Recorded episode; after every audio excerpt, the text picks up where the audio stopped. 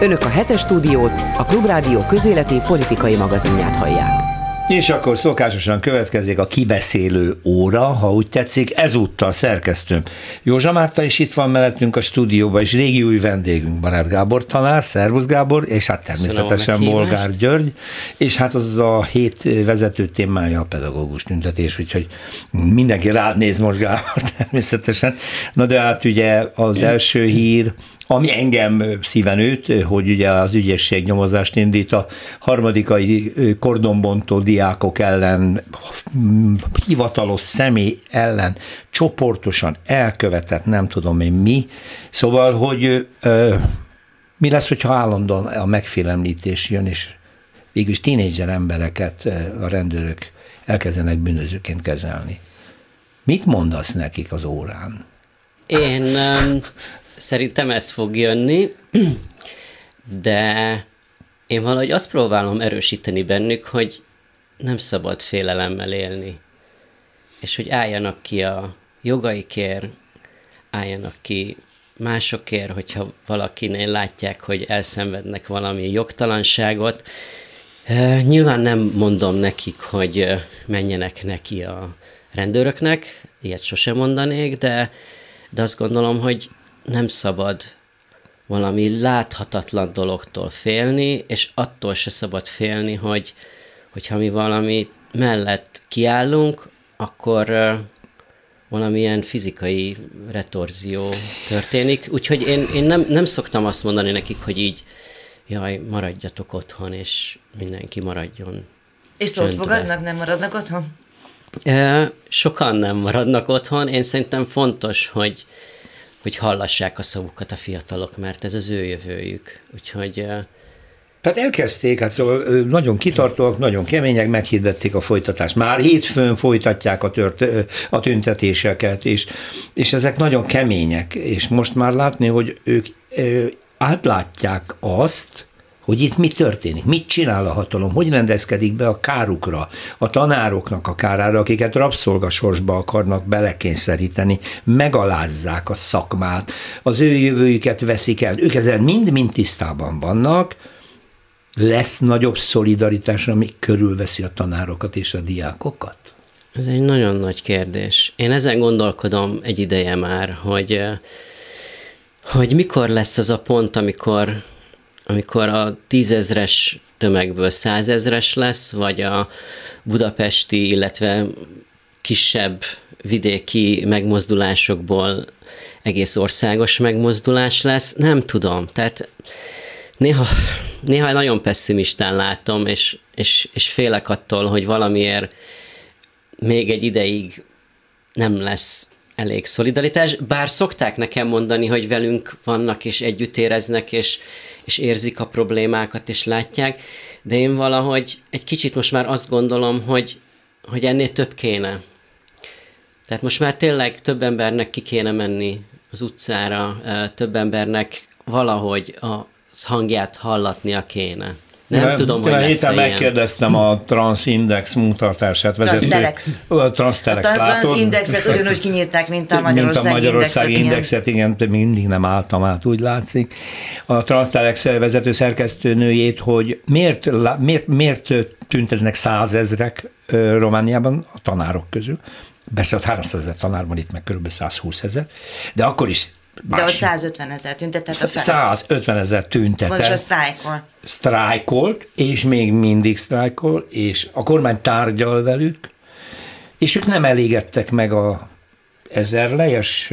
Meg, ezer lejes, ami a 75 ezer forint, forint. forintos fizetésemelés, ami gyakorlatilag, és ugye Csehországban is 130% os fizetésemelést kapnak most a tanárok, ők nem is tüntetnek. Mert talán nem 130% os emelést, hanem az értelmiségi eh, munkakörökben lévő átlag fizetésnek a 130% ára emelik. Ugye ezt még Magyarországon messze nem érjük el, talán ki van tűzve a távlatokba, hogy majd Szerintem elérik a 80 százalékot. Ja, 80 százalék, igen, igen, igen, 80. De, de ott már a 130, vagyis jobban megfizetik a pedagógusokat, mint, a, mint amilyen az átlag az értelmiségi, vagy a diplomások között a átlagbérű. De mit szóltak az a cinizmushoz, hogy a tüntetés kellős közepén egy konferencián Rétvári Bence államtitkár, aki az oktatásért felelős, kijelenti, hogy a pedagógusokra nagy szükség van, meg kell becsülni a munkájukat. Ha nem lesz pedagógus, a minőség és a jövő szónokol.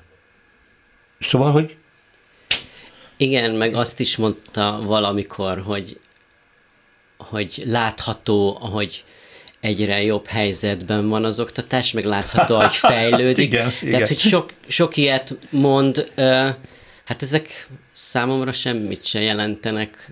Mert de, hogy... de nekem, nekem meg, meg jelen. Nem szoktatok semmi a jót. tanári azt arra csapkodni, hogyha ezeket olvassátok, hogy ez hasonló? Hát már nem annyira, én magamban mondjuk mérgelődök, és egy csomószor már próbálok nem olvasni ilyeneket, mert szerintem tök fölösleges ilyeneket olvasni, az embernek csak felmegy a vérnyomása tőle, az meg nem jó. Igen, hát végül is szólásszabadság van. Rétvári Bence is azt mondhat, amit akar, Ez nem? Így van, így van. Üzenjük Hazudni neki, is nyugodtan szabad. mondja. Hazudni is szabad. Ez mind, mind benne van. Végül is ez a szabadság. De hogy miért nem miért nem fogta meg a magyar társadalom egyre nagyobb és nagyobb részét ez a most már évek óta tartó pedagógus, sőt diák és szülő megmozdulás sorozat. Valami olyasmi érzésem van, hogy mindig kell valami drámai dolognak történnie. Ha mondjuk az lenne kiírva egy, kettő, tizenkettő, 112 iskola kapujára, hogy pedagógus hiány miatt zárva, és a szülők azt mondanák, hogy Hát mi az? Nem tudom. Beküldeni a gyereket az iskolába, ki fog vigyázni rá, nekem dolgoznom kell, és itt tovább, akkor megértenék, hogy miről van szó. Most, hogy elmondjuk nekik, meg elmondják nekik, akik tudják, értik, hogy 16 ezer pedagógus hiányzik, hogy nem tudják az alapvető tantárgyakat szakértő pedagógusok megtartani, mindig helyettesíteni kell olyanokkal, akik nem értenek hozzá. Jó, jó, hát tudjuk, az én időmben is volt ilyen, de olyan nem volt az ő idejükben, hogy pedagógus hiány miatt zárva. Mondom, ha valami ilyesmi történne, akkor megérteni az egész ország. De addig gyakorlatilag marad ez, hogy hát nagyon, nagyon szeretem őket, igazuk is van, igen, hát a helyzet rossz, de hát, hát most mit csináljunk? Körülbelül ez az attitűd, hát most mit csináljunk? Igen. igen, meg különben is majd nyáron abba adják, mert szabadságra mennek, ugye, és aztán mi meg, mi meg ott izzadunk benne a munkahelyünkön. Szóval valami ilyesmi lehet, hogy, de hogy mi a különbség a román és a magyar helyzet között, valószínűleg az, hogy Romániában az emberek is, a munkavállalók is, a tiltakozók is, az ellenzéki szavazók is úgy gondolják, hogy ott még el lehet érni változtatásokat, hogyha vannak megmozdulások. Mert a rendszer nem egy, egy önkényuralmi rendszer, ahol mindig az van, amit a főnök akar, amit megparancsol, utasításba ad. Nálunk viszont minden és mindenki úgy működik, ahogy a főnök megparancsolja, Rétvári Bence kiugrik, elmondja, mint a kakukkos órában a kakuk, kakuk, kakuk, és akkor megy a következő, és a következő órában egy másik mondja, hogy kakuk, kakuk.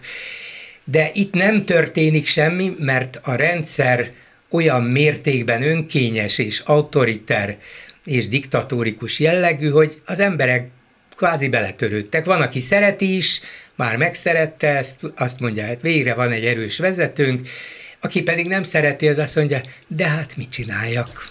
Hát igen, meg az a különbség egyébként alapvetően, hogy a, egy olyan helyszínen, ahol a politikának van tétje, tehát a politikai cselekvésnek van tétje, mert kiesik, mert ellenzékbe kerül, meg nem tudom micsoda, az teljesen más, és amire mindig rácsodálkozom, amikor megnézek bármilyen külföldi sajtót, hogy milyen üdítő dolog, hogyha van plurális média. Tehát, hogy tudod, mindenütt ismerkedsz, megismerkedsz az érem mind a két oldalával. Szóval ez a különbség én szerintem, tehát ez a helyzet, ami itt van, de szeretném Gábor, hogyha erre reagálna, hogy ezt te is így látod, de én azt akartam volna, bocsáss meg Péter, csak megkérdezni, hogy nálatok sikerült elpótolni pótolni a kirúgott tanárokat? Hát megfelelő módon szerintem nem. Úgy, úgy látom a Michelingban, hogy így számszakilag rendben van, mert most már nagyon figyelünk arra, hogy nehogy elmaradjon még egy óra, mert állandó fenyegetettségben él a, a, az iskolánk, hogyha még x óra elmarad, akkor tovább fog tartani az év, akkor júni 30-ig, akkor júli 15-ig, akkor nem tudom meddig kell bejárni, úgyhogy így, így számszakilag, számszakilag minden óra meg van tartva, de gyakorlatilag egy ö, csomó óra helyettesítéssel működik. Ö, jöttek új tanárok, de hát én azt gondolom, hogy nem, nem ugyanaz, mint akiket kirúgtak. Nagyon értékes tanárokat vesztettünk el, és szerintem hát egyre nehezebb lesz hasonló színvonalú, tehetségű, értékes tanárt találni, úgyhogy nálunk ha kívülről nézem, akkor megvan minden óra, ha belülről nézem, akkor meg bizony sok olyat hallok diákoktól, hogy az utóbbi két hónapban alig volt megtartva, nem csináltunk semmit, tehát hogy úgy tűnik, hogy igen, gyakorlatilag mégse, és szerintem ez egyre nehezebb lesz. Nagyon érdekes volt ez a Transtelex interjú. Azt mondta a szerkesztő, hogy ott a kormány számára egy, egy, egy, egy, egy figyelmeztető jel, hogy jönnek az érettségik, és azt a botrányt a kormány nem akarja vállalni, hogy elmaradnak az érettségi vizsgák, mert a tanárok viszont nem engednek és sztrájkolnak. Nálunk a kormány ilyen fenyegetettségre meg sem osztó. Azért, mert a Márta nagyon jól fején találta a szöget, pont a közepén, a fején. Sajnos. Hogy tudnilik ott a hatalom múlhat azon, hogy jól reagál-e a kormány egy ilyen Jó, tiltakozásra, enged-e, mennyit enged, hogy enged, féle attól, hogy őt fogják elsodorni az események. Itt mi a fenétől féljen ez a kormány? Mitől? Kitől? Nincs, nincs igazán vele szemben ellenerő, az az erő, amit mutatnak néhány ezren diákok, pedagógusok, az igen fontos és nagyon jelentős, és, és hosszú ideje tart. De nem az az erő, amelyik el tudja mozdítani a kormányt. Ahol van valódi választási lehetőség, ahol nincs valaki örökre bebetonozva a hatalomba, ott igenis kénytelen reagálni a társadalmi változásokra és követelésekre. És szerintem tökéletesen ki van számolva pontosan, hogy hány embernél még lehet hagyni a tüntetéseket, mert úgyse számít, hány embernél már nem. Úgyhogy én azt gondolom, hogy ők ezt nagyon jól látják, hogy itt mi, az, mi lenne a, a tipping point, de hogy itt még ez nekik jó Hát jó az, Gábor, van. amikor én azt hallottam valamelyik kormányzati tényezőt, de most már nem emlékszem, hogy melyik mondta, talán a Gulyás hát Gergely. melyik nyilatkozott neked? Hát sorban állnak, tudod, hogy nekem nyilatkozhassanak a fideszesek, hogy ó, hát négyezer tanár elhagyja a pályát. Tehát ez elenyésző százaléka az összes pedagógusnak. Tehát ilyen lekicsinyilően, ennyire lebecsmérelve, ennyire, ennyire aljasul be, beszélni azokról az emberekről, akik Magyarországon ébéré dolgoznak, és ott tartunk, ahol ez valami egészen elképesztő. Szóval Egymás között a tanárok beszéltek ti erről? Hogy, hogy meddig tart ez, meddig bírjátok, ki megy el, ki nem megy el, Igen. mit látsz? Igen, beszélünk róla. Én mostanában elég sokat beszéltem erről több tanártársammal, mert én úgy döntöttem, hogy én elmegyek a Karintiból. Hm. Tehát én például nem bírtam tovább. Tehát megmondom őszintén, hogy én nekem nagyon sok minden volt pro és kontra, és én végül úgy döntöttem, hogy én nem vagyok tovább hajlandó ezt elviselni, amit csinálnak velünk.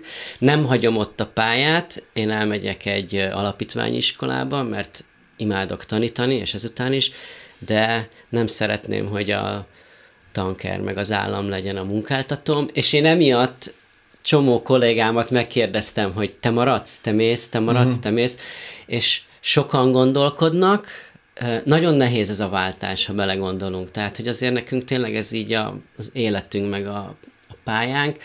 Tudok egy pár kollégámról, aki elmegy. Én azt mondanám most, hogy ilyen 5-10 között lesz a Karintiban, akik elmennek, hát ez majd kiderül. De, de szoktunk erről beszélni, és, és sokan gondolkodnak, még azok is, akik 25 éve ott vannak. Én is amúgy 15 éve ott vagyok a Karintiban, tehát hogy hogy ez egy, ez egy nagyon nehéz dolog. Közben még a KSH sem ö, tussolja el, hogy megugrott az, ismét megugrott a kivándorló magyar, magyarok létszáma, sőt, közvetették, hogy 44%-uk Ausztriát választja, 25% Németországot, 5% Hollandia, Svájc és 4% Egyesült Királyságot, és e- ezeknek a nagy része fiatal.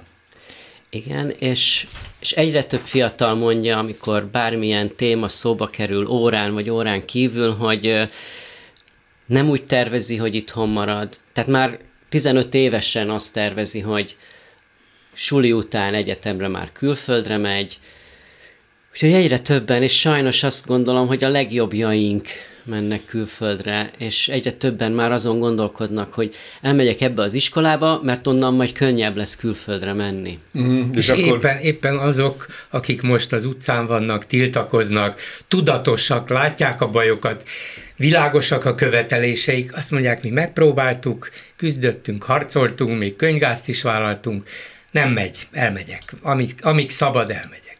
Igen, és sajnos minden emigráns hát ilyen hullámnak az szokott jellemzője lenni, hogy mindig az megy, akinek van valami a birtokában tudása, nyelvtudása, potenciálja, bátorsága, szorgalma, mit tudom én, bármi egyéb, és azok maradnak otthon, akik ugyanez nem történik meg, hogy ez egy katasztrófa, ugyanakkor ugyanezekből a jelentésekből, a, melyek készültek a az is kiderül, hogy egyre többen jönnek Magyarországra, akik külföldi munkavállalók, de az viszont nyilván nem egy agylefölözés, hanem kétkezi munkák, sok mások fognak ide jönni, tehát úgy cserődik ki a lakosság, hogy akinek esze van, elmegy, akinek csak a szorgalma van, ezt idézőjelben mondtam persze, az pedig jönni fog, de nem hiszem, hogy ez a deklarált kormányzati szándék Dehogy lenne. is nem, dehogy is nem. Azért engedték szabadon az embert, külföldi állampolgárságú embercsempészeket, hogy tovább folytassák áldatlan tevékenységet, minél többet hozzanak be. Hát nincs munkaerő.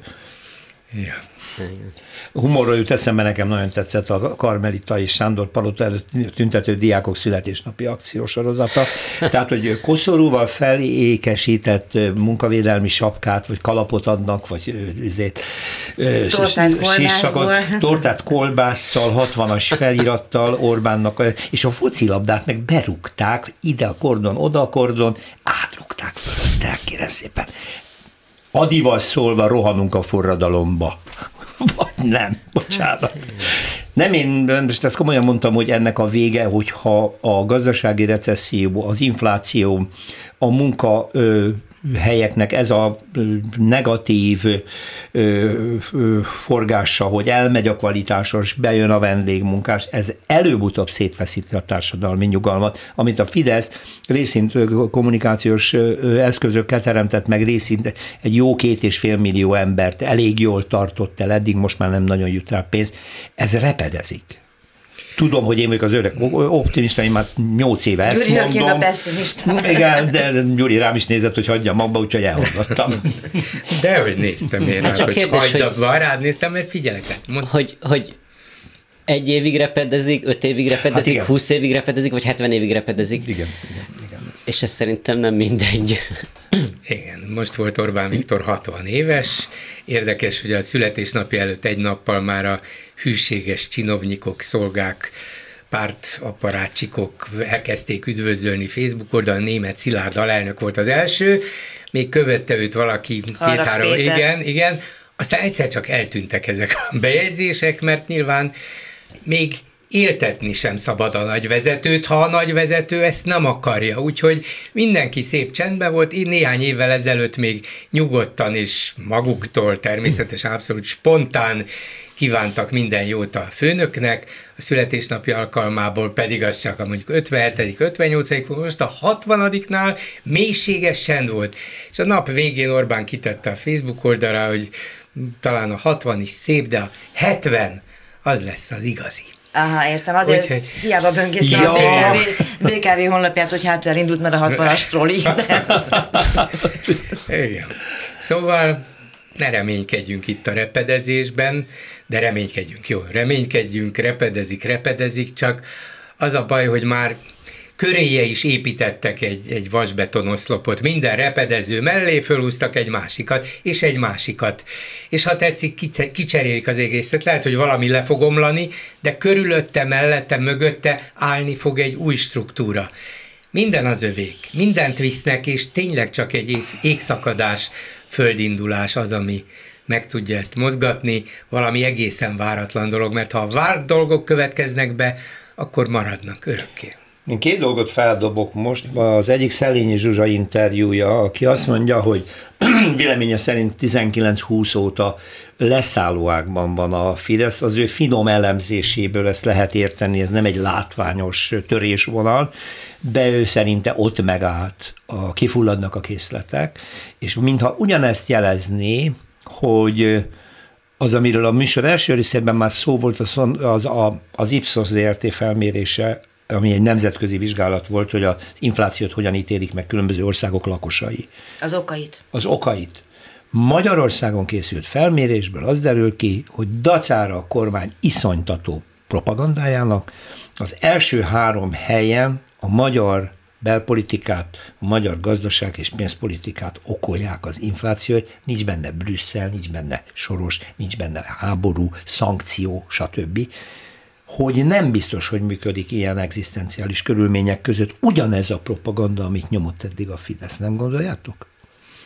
Hát én a török választásokra szeretnék emlékeztetni. Törökországban néhány hónapja még 80 valahány százalékos volt az infláció, most is még a választások előtt 40 valahány, nem az élelmiszer minden. Volt egy szörnyű tragédia, az nem Erdogán hibája természetesen, a földrengés, rengeteg Bár halota, van, van abban de, hibája. de természetesen az a fajta építkezési boom, ami Törökországban lezajlott, és a hatóságok szemet hunytak a fölött, hogy rossz minőségben, nem az előírások betartásával építkeztek száz és százezrek vagy milliók, és ennek meg lett a szomorú következménye, meg utána a mentés és helyreállítás, vagy a, a katasztrófa kezelése se volt mintaszerű az ottani vélemények szerint, és mindennek ellenére a török társadalom azt mondta, hogy hát nekem ez mégiscsak jó, vagy biztonságosabb, vagy már megszoktam, vagy azért van egy erős, fifikás, ravasz vezetőnk, aki szembe mer szállni Orbánnal az oldalán, Amerikával, a világgal, akivel akartok, ha kell szövetséget köt Putyinnal, ha kell, akkor egy kicsit szembefordul vele, mi vagyunk valakik törökök. És Orbán ugyanezt játsza el kicsiben, hallott, hogy menetelünk, hogy dübörgünk, mondja Erdoánnak, meg Putyinnak, meg a többinek, és ezt beveszi a magyar társadalom is, úgyhogy nem, nem, nem látok igazán kiutat ebből. A helyzet rossz, persze, de az, hogy 19 óta leszálló ágban van a Fidesz, hát 22-ben úgy emlékszem 53 százalékot kaptak országon belül, ha hozzáadjuk a határ, határon túli szavazatokat, akkor 54 fölött. Ilyen jó eredményük csak 2010-ben volt. Úgyhogy ha ez Tehát, a leszáll, ennyi szavazójuk nem volt soha, ha ez a leszállóág, milyen lehet a felszálló? Valószínűleg, hogy Szerényi Zsuzsa úgy érti a leszállóágot, hogy megvizsgálta a politikai eszközrendszert, amit az Orbánék alkalmaznak, és ő úgy érzi, hogy ez telítődött. Ez eljutott a teljesítőképesség határára. Hozzátette, hogy neki mindig szerencséje volt Orbánnak. Ez a háború neki úgy jött, mint a falat kenyér, hiszen előtte a közvéleménykutatások egyáltalán nem mutattak ilyen fölényt. Ő nagyon ügyesen meglovagolta, amilyen ügyetlenül kezelte az ellenzék, olyan ügyesen lovagolta ő meg ezt a háborús lélektani helyzetet, ezt a szindrómát.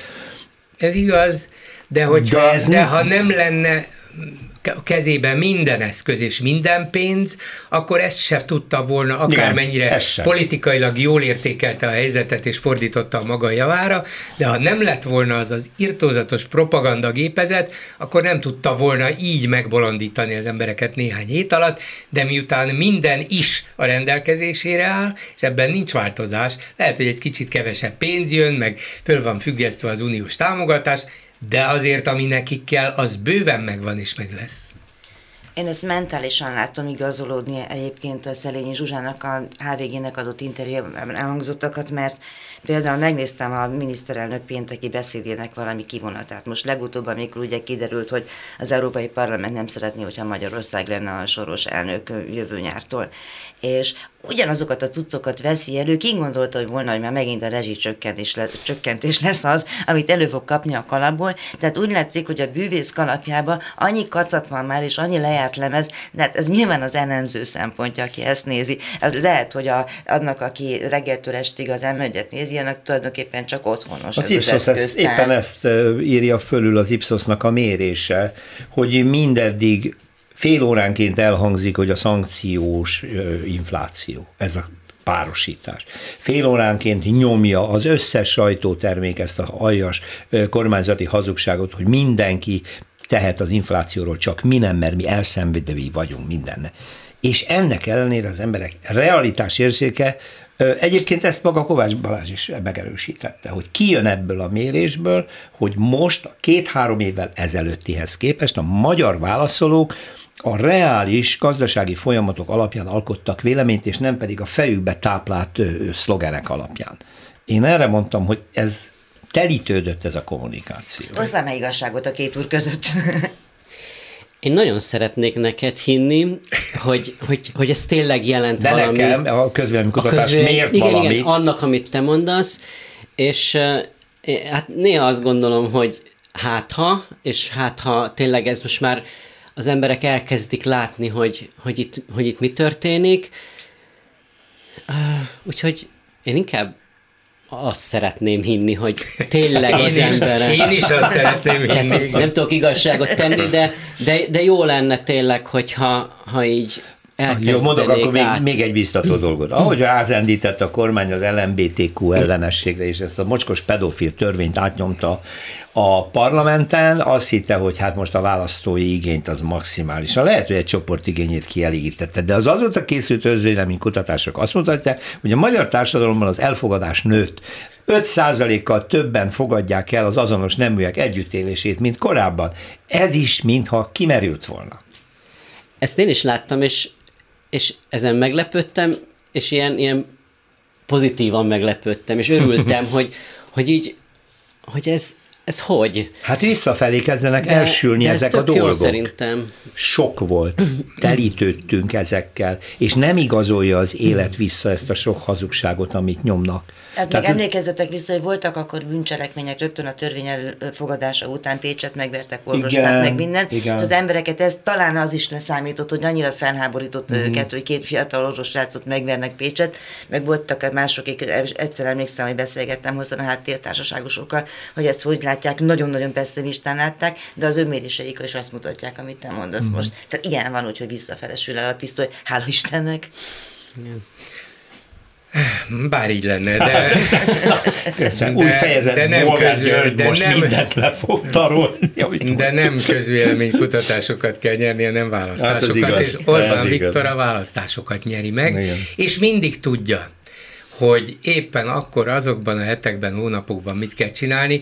Ha előtte még bizonytalan benne, akkor kiszór néhány ezer milliárd forintot. Nem baj, hogyha majd egy évvel később jön az infláció, tudták ezt ők előre. Hát ha ennyivel növeljük a keresletet, és egyszerűen elhitetjük az emberekkel, hogy nincs itt probléma, nincs itt válság, jó háború van, de ettől mi azért fényesen élünk, költsetek csak nyugodtan, visszakapjátok a tavalyi befizetett adót, kaptok ilyen és olyan támogatást, 13. havi nyugdíjat, éljen, éljen, és akkor elhittük, megszavaztuk, de még ez se volt elég, mert jött a háború, ott is békét kellett propagálni.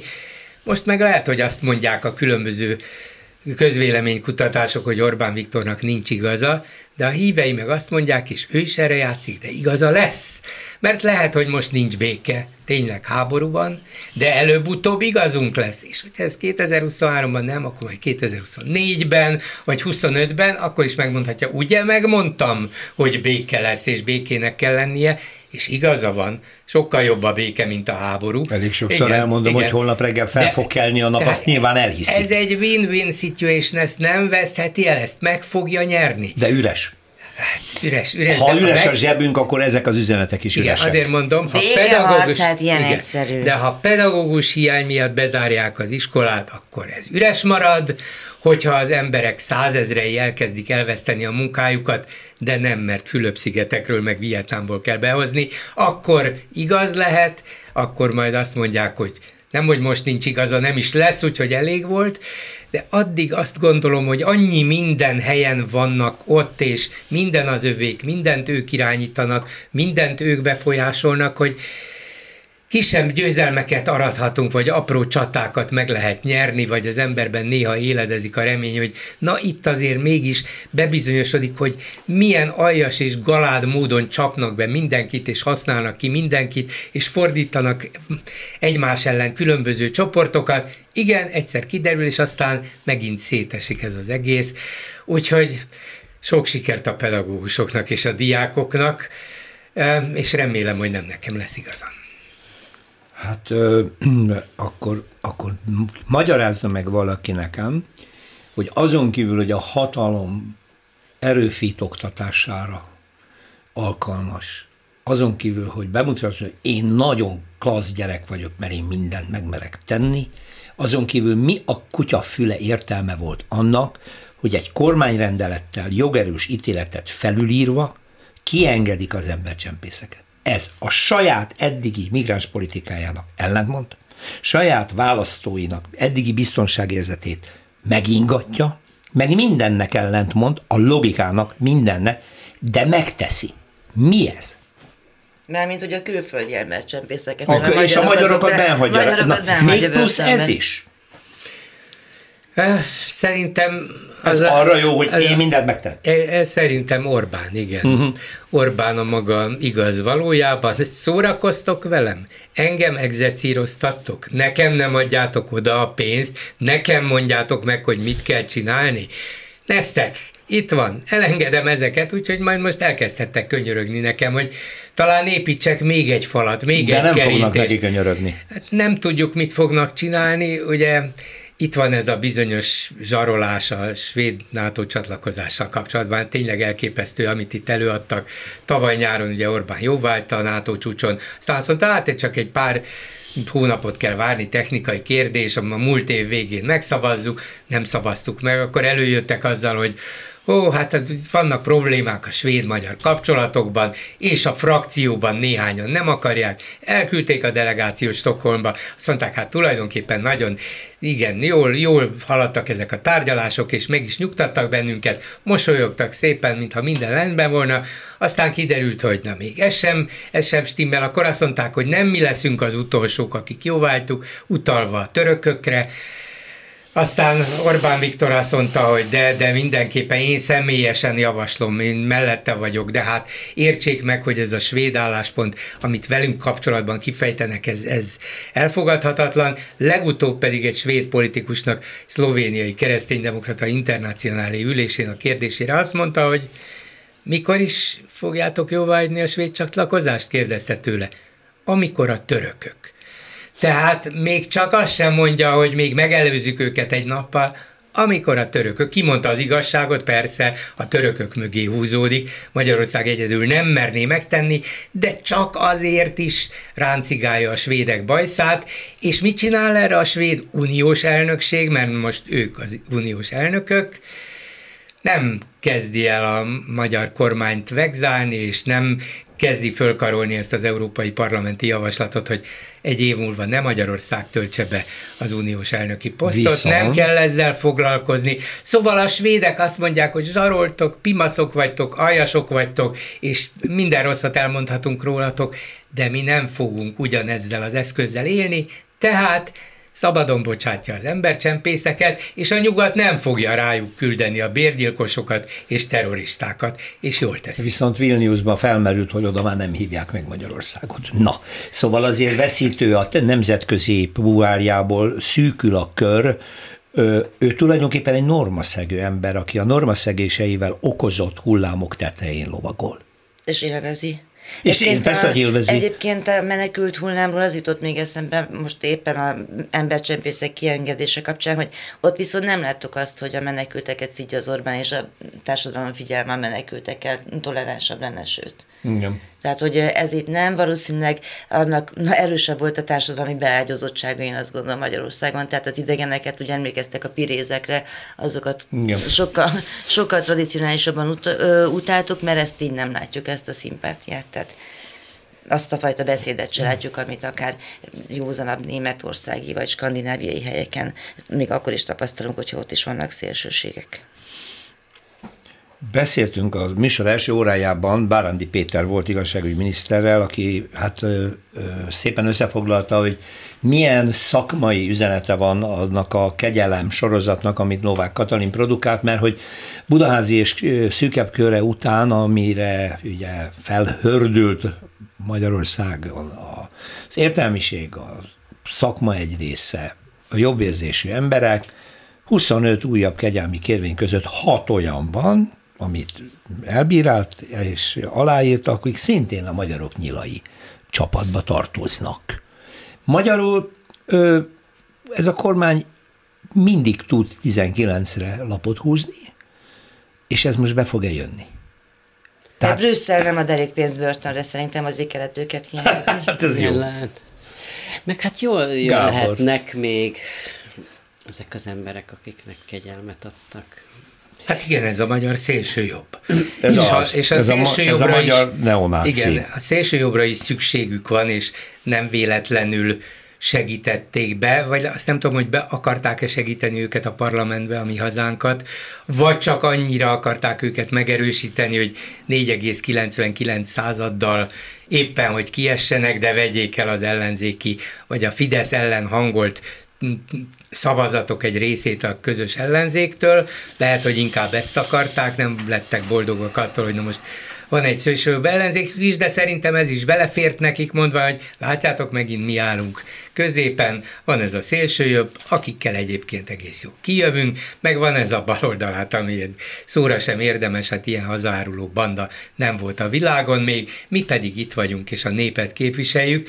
Szóval azért, ha ez a mi hazánk kezd erősödni, már pedig a közvéleménykutatások szerint mégis a radikális hangnak ami sokszor azért a kormány ellen is megnyilvánul, van valami vonzereje, hát azért azt nem szeretnénk, hogy a mi hazánk egy 10 vagy 15 százalékos párt legyen, mutassuk meg a híveiknek, hogy vagyunk mi ugyanolyan jók ezen a területen, mint ők. Úgyhogy kell ilyen gesztusokat tenni. Én borzalmasan kíváncsi vagyok egyébként arra, hogy 9 az a másik 19.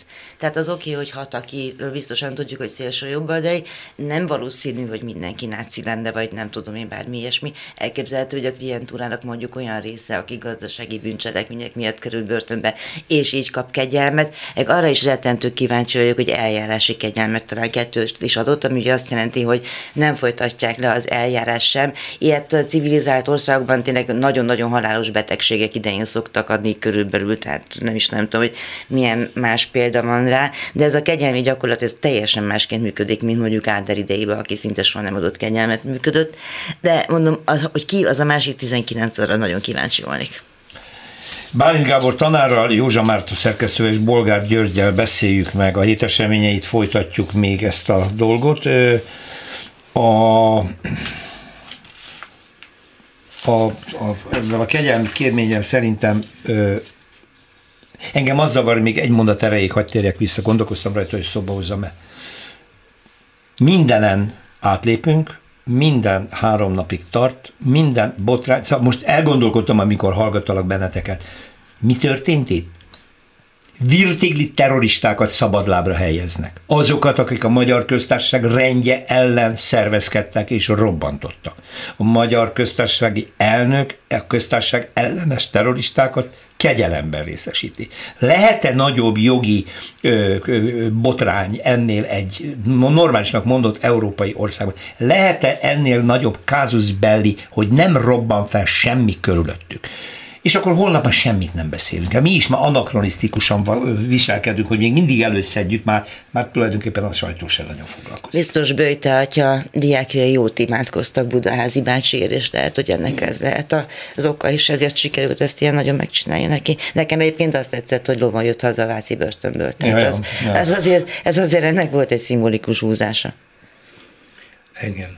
De valószínűleg azért nem ütött olyan nagyot ez a társadalmi közbeszédben vagy hangulatban, mert Budaházi ugye nyilvánvalóan terrorista, és sok mindent lehetett hallani, olvasni az elmúlt másfél évtized során, hogy mi is volt az ő bűne meg a társaié, de nem olyan terrorcselekmény volt ez, mint, mint azok a nagy, mondjuk nyugati terror. Nem sikerült olyan jól. Igen, hát igen, igen, most szóval nem akartam ennyire cinikus lenni. Kicsit ha, savanyú, kicsit sárga, de a miénk, hát nem sikerült ha halálos neki. áldozatok hát, lettek volna, ugye akkor, akkor az De ez nem sem. rajtuk múlott. De persze, ezért is ítélték el őket, és teljes joggal nyilvánvalóan. Nem is egy bíróság, több különböző menete volt ezeknek, de az utolsó ítélet is nem az.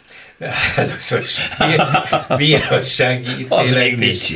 Igen, az is jó néhány év börtönbüntetést szabott királyuk. Szóval bizonyított ügy volt ez, de ha a társadalomban az ragadt volna meg, hogy ó, hát ez az az ember, meg ezek azok az emberek, akiknek a bűneihez ennyi ember vére és élete tapad, illetve halálat, akkor, akkor nem lehetett volna megcsinálni, de miután mindenféle ilyen volt, hogy ebben is benne voltak, meg oda is bedobtak, meg amoda is belőttek, meg itt-ott megsérült valaki, vagy megsérülhetett volna, vagy megverték a csintalannal, de hát él, látjuk, ezért az emberek valahogy az idők folyamán talán elengedték ezt az ügyet, és szerintem ezt is megmérhették előtte gondosan, hogy na mit szólnátok, hogyha Budaházit elenged, ki is az a Budaházi. Már talán azt se nagyon tudták, hogy ja, ez az, majd most megjegyzik, hogy az, aki lovon jött ki a börtönből, az. De szerintem ezért, mert terrorizmus csak nem az a par excellence terrorizmus, amit Magyarországon is a terrorizmushoz kapcsolnak az emberek. Én minden esetre, hogyha tanár lennék például, szóval nem tudom, hogy nálatok a diákokhoz eljutnak a közéleti hírek. Tehát, hogy... Pont ezt akartam mondani, hogy, hogy szerintem az a másik probléma, hogy egyre kevésbé jutnak el a hírek az emberekhez. Tehát így, és szerintem a diákokhoz is egyre kevésbé, tehát annyira megváltozott, hát amúgy Magyarországon mindenféle okok miatt, de hogy a világban is, ahogy hogy terjed a hír, és szerintem egy csomó minden nem jut el az emberekhez. Tehát egyszerűen ez egy csomó emberhez el se jut, hogy kinek adott kenyel, kegyelmet Novák Katalin. Azért lépünk tovább egy, egy vagy két nap múlva, mert az emberek nagy része azt se tudta, hogy kegyelmet adott. Tehát, hogy így valahogy, valahogy a hírek nem, nem jutnak el, és hát szoktunk erről így, így beszélni a gyerekekkel, meg, meg így, meg, így szok, meg, meg szoktuk próbálni valahogy azt nekik, hogy ez a um, angolul media literacy, hogy ez így meglegyen, hogy, hogy olvassatok, értsetek a híreket, tudjátok, hogy melyik a nem igaz hír, melyik az igaz hír, de nagyon nehéz, mert, mert ilyen, ilyen, ilyen kis, uh, ilyen buborékokban élnek az emberek, és akkor most már egyre nehezebben jutnak el, és a, a, a diákok már így, tehát a mai generáció így nő fel, hogy, hogy, hogy ilyen buborékokban élnek. Igen, hát emlékezzünk vissza, az nem a te idődben volt, de mondjuk a Péterrel nagyjából a mi időnkben, amikor még egy televízió volt, vagy másfél, a egyes meg a kettes, és akkor volt valami nagy sikerű sorozat, akkor másnap mindenki azt beszélte, vagy egy nagyon sikeres akármilyen műsor, hogy hű, láttad tegnap azt, és akkor mindenki tudta, hogy miről van szó. A szülő is, a nagyszülő is, a gyerek is, az iskolás is, a munkahelyen a dolgozó is. Volt mit megbeszélni, ez a buborék országos volt. Most pedig millió kis buborék van, a hírek, még a fontos hírek sem feltétlenül jutnak el az emberek többségéhez, és részben azért persze, mert a kormány uralja ezeket nagyon döntő többségükben, de azért sem, mert máshonnan szerzik be a híreket, nem feltétlenül a televíziókból, rádiókból, nem feltétlenül a, a portálokról, vagyis a modern újságokból, hanem ezeknek különböző darabjai, foszlányai, töredékei eljutnak a Facebookig, az Instagramig, a TikTokig, az akármiig, az egymás közötti kis közösségi médiában, vagy óriási közösségi médiában az egymáshoz közel álló emberek osztják meg egymással ezeket, nem pedig megkapják azt, amit, amiről mindenkinek tudomása van. Nem, nincs már mindenkinek tudomása róla és nemrégében volt alkalmam részt venni egy média elemző munkába, és ennél fogva egy hónapig rengeteg Kossuth Rádió kronikát kellett hallgatnom minden nap, és mindegyiket. Mutasd, jól vagy?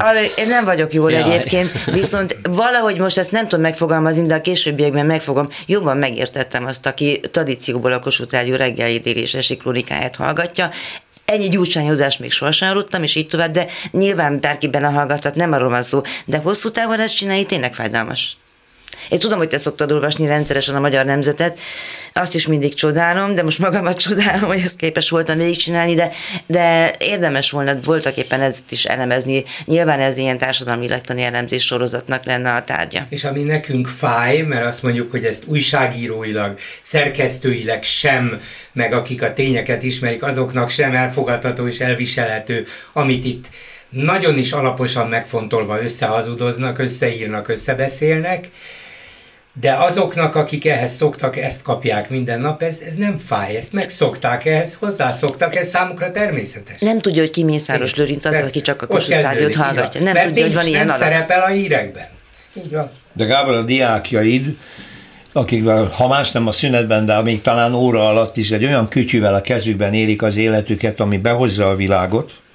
Tudom, Zöldi László azt mondta, hogy a globális kommunikáció létrehozza a glokális tájékoztatást, ami azt jelenti, hogy mégiscsak beszűkül, miközben a kezemben van a világ, én abból csak egy nagyon szűk szerepben rendezkedem be, de mégis ott van, hát ha más nem bepittyen egy hír vagy valami.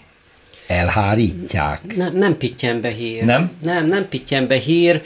Öm, ezek a ezek a social media platformok, ezek már megoldják, tehát ezek az algoritmusok, hogy nem pittyen be semmi hír, rámennek arra, amit elkezdesz nézni, egymással ugyanazt osztják meg, tehát szerintem simán meg lehet azt csinálni, hogy hiába van a kezedben az egész uh-huh. világ, nem pittyen be hír, nekünk, le, nekünk az a feladatunk tanárok, hogy egy-egy órára bevigyük, hogy bepittyenjen a hír, és, és akkor, ha úgy azon keresztül használják mondjuk az internetet és a kezükben a telefont, akkor már sok mindent meglátnak, de ahhoz segíteni kell, mert önmagukban nem fog, szerintem. Tehát egyszerűen simán meg lehet azt csinálni, hogy, az ember hónapokig semmilyen hírt nem hall vagy soha. Ja, Gyuri, a szakmát említetted, a, hogy mi újságírók, mi hogyan látjuk ezt a manipulációt, ami a Fidesz részéről ugye kitölti az általa ura teljes média felületet,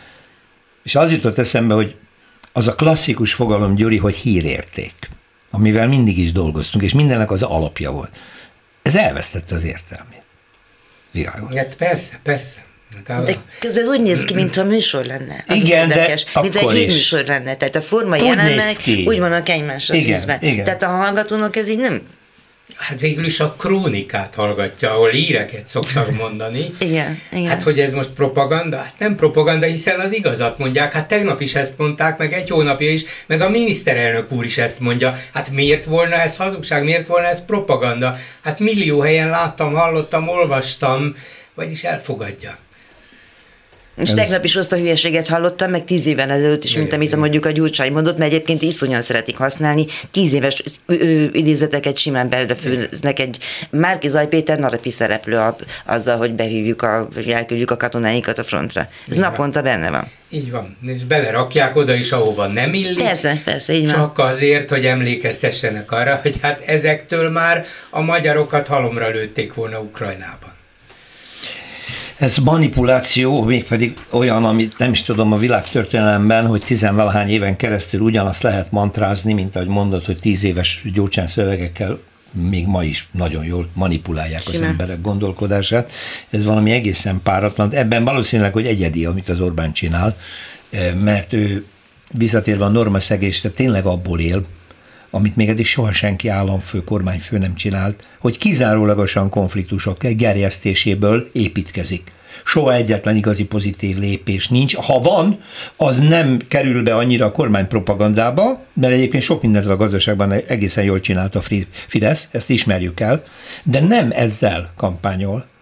Néha demagóg módon mondjuk egy kicsit a nyugdíjasokat ígérget nekik ezt, azt, azt hanem az folyamatos normaszegés okozta válsághelyzetekben ő jelenik meg, mint megoldó ember, mint kapitány, mint vezérlőkapitány. Közben tök üres az egész. Ez már egy ördögi kör, ebből nem fogunk tudni kimászni, és azt hiszem jó. Látod, ezt mondtam én az elején, és a végére úgy látszik te is elfogadtad. És hogyha visszatérünk a legelejére, pont ezért szerintem uh, hagyják, hogy a iskolából kiveszen a kritikus gondolkodás, mert hogyha kritikusan gondolkodnak az emberek, ha kritikusan gondolkodó tanárok adják át ezt a tudást a diákoknak, hogy minden után nézzünk, és mindent ö, ö, elemezzünk, akkor bármit el lehet így mondani, és elhiszik az emberek. Egy Tehát ideig. szerintem, hát egy ideig, egy csak ideig. a kérdés, hogy meddig tart ez az de ideig, gond... de igen. És Gondoljatok be, hogy a, hogy... te diákjaid azok már, a, már az Orbán alatt mentek első ába, már ott tanultak megolvasni. Így van. Ez, igen. Igen, igen, igen. Én az I betűt úgy tanultam még az általános iskolában, mint a Gyuri, hogy Iván fut. Szergej címert kap, vagy mi a jó Isten. Aztán lett belőlem szovjet hű ember? Nem. Az örök optimizmus. Azért se hagyom abba. No, hát az elmúlt egy órában itt elbeszélgettünk Bálint Gábor tanárral, Bolgár György és Józsa Mártával, ezzel lassan a műsor végére értünk, köszönjük a figyelmüket. Munkatársunk volt ma Váradi Júlia és Csernyánszki Judit, Józsa Márta szerkesztő, technikai munkatárs Horváth Ádám és Lantos Dániel, nekik is köszönjük a közös munkát, önöknek a figyelmet egy hét múlva. A hetes stúdió újra jelentkezik, jó hétvégét kívánok, Rózsa Pétert hallották. A hetes stúdiót a Klubrádió közéleti politikai magazinját hallották.